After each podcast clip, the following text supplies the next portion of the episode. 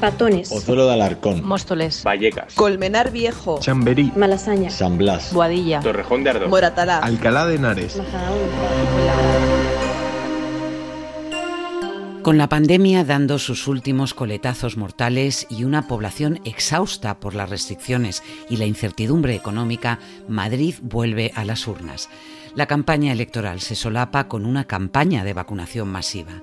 Todo es inédito en esta cita inesperada que ha sacudido la política nacional y polarizado a los ciudadanos.